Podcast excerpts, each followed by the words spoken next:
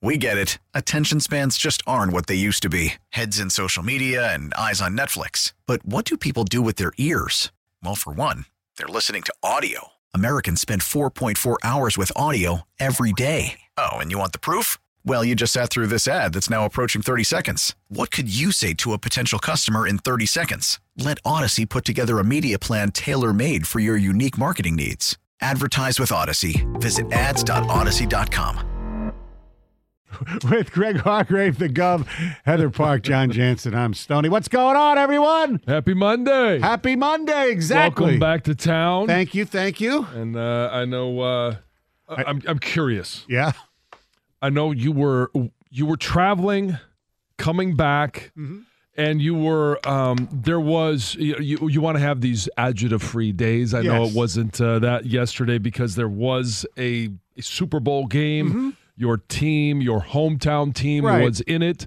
Um, how much uh, angst did you have getting on the plane, going to the airport, worrying if you were going to be on time to to your Super Bowl destination? Not much, thanks to like you know notifications from Delta on time. Oh, you get notifications for those? Yeah, when you, if you have the uh, if, you're a member of if you have the app, I guess, and you make a reservation, and they, Right, yes, yes. sometimes too many notifications. You oh, what's this? Oh, Yes. they send the same one every 15 Yes, minutes. if For, you're, if you're anyway, quadruple platinum. Yeah. No, so I got to the airport and plenty of rental car, you know, turned in. I Yeah. left, you know, that was no problem. And we were about 10 minutes late. I mean, leaving, but Yeah. they always they built in an extra hour.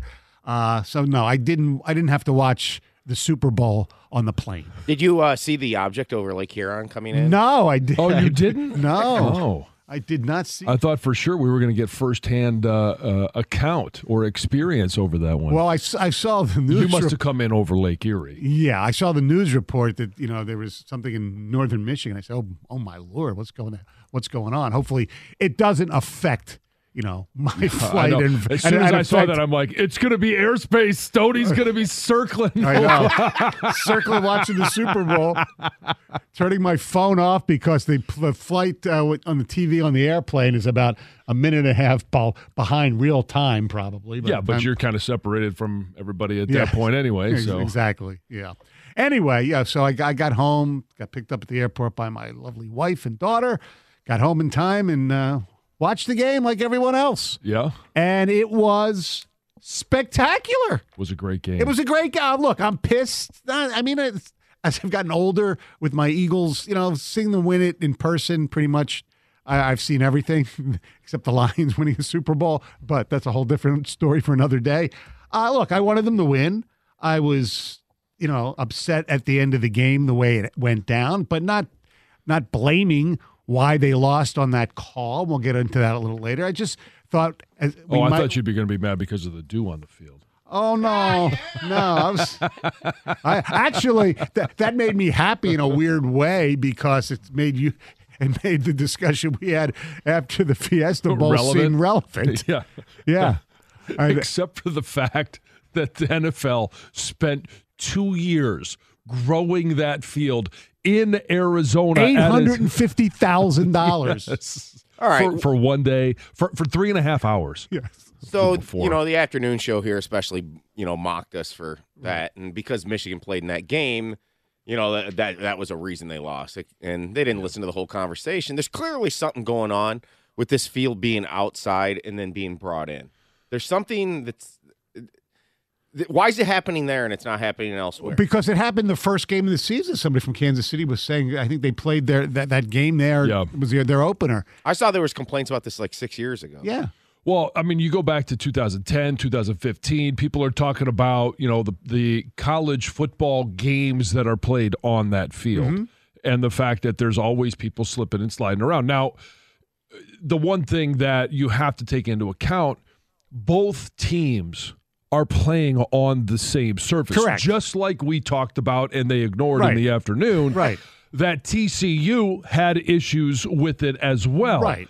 you you go out there and whether it was Philly, whether it was Kansas City, you saw Travis Kelce slip on it. You saw you know uh, Goddard slip on it. Mm-hmm. You saw uh, Mahomes, Hurts. Like you can go right down the list. Haason Reddick said it was the worst field he's ever played on. Yeah, Well done, NFL. Wow, now that that might be extreme, or you've been very lucky in your football career. Well, if that's the worst field. Yeah, here's what he actually. We actually have the sound from Haason Reddick. I, I read about it, and uh, we have him saying it. I mean, he, he played where in Indianapolis for what? So he had no Yeah, so problem he's in- there. yeah, in the Uh, but he- dome. but he played in Temple. I, I could see. I know everybody says, "Well, how you know the course of his career? How could that possibly be the worst Right. field?" He played. on- You play a lot of games on turf, and so it's that you got to take all of those games out. How many games when it does rain are you actually playing on a grass field? Right.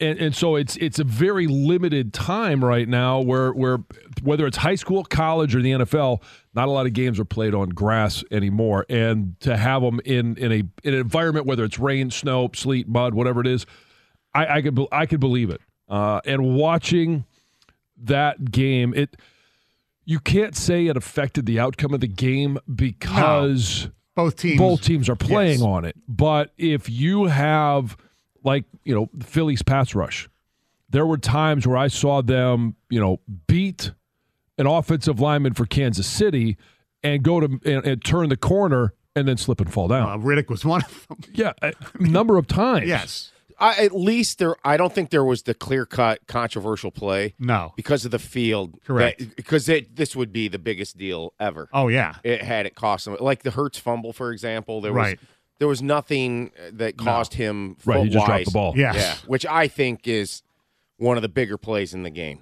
Actually, well, we'll, we'll, we'll, was a we'll- great we'll get to that. We'll get to that later in the show. But there's a play right before that that I think was bigger that caused that. Anyway, uh, two four eight five three nine ninety seven ninety seven. We'll take your reactions to what I think was one of the greatest Super Bowls ever. I mean, that's why the the penalty at the end of the game to me was so disheartening. Not because it, it hurt the Eagles, believe me, uh, that sucked, and a lot of people in, in my world, family members, friends, were just going crazy.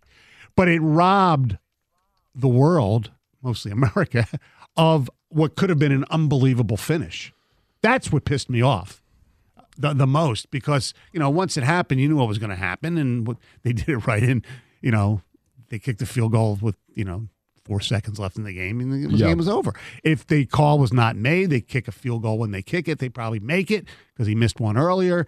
And Hurts has, and the Eagles have about, what, a minute left, minute and a half left to go down and try to do something Yeah. and that would have been exciting as hell. And that's what was disheartening because the game itself was great. Oh, the, yeah, it was. Um, and I mean, I know we're going to get into the call, but I have no issue with the call. Uh, and I think there were there were brilliance on both sides when you're thinking about the game plans that were put together. The opening drive for Philadelphia, I thought was it was as scripted as good as you're going to ever find an opening drive, and they did that all year long. And they didn't start out well good on it either. If you remember, right away they had a, I think the first play, whatever they didn't, Yeah. did nothing, and they and, and boom, but but to be able to have variations of that script you're going to get off script it's not always going to go as planned Right. but i thought philly did a great job of getting back on script uh, having the confidence in in their offensive and defensive lines but at that time their offensive line to stick with the you know the, the plays that were called and when you think about the amount of times that Sirianni throughout the course of the year but especially in that game 45 yard line going in and it's fourth and 5 and you're going for it yeah, I mean, it's.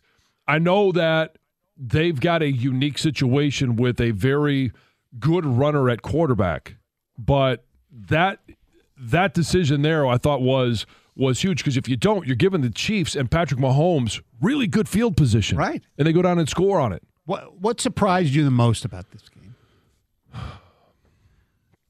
Chris, to, for me, it was the fact that Kansas City was able to run the ball as well on, on the Eagles. And the Eagles had no running game aside from Hurts, which stunned me.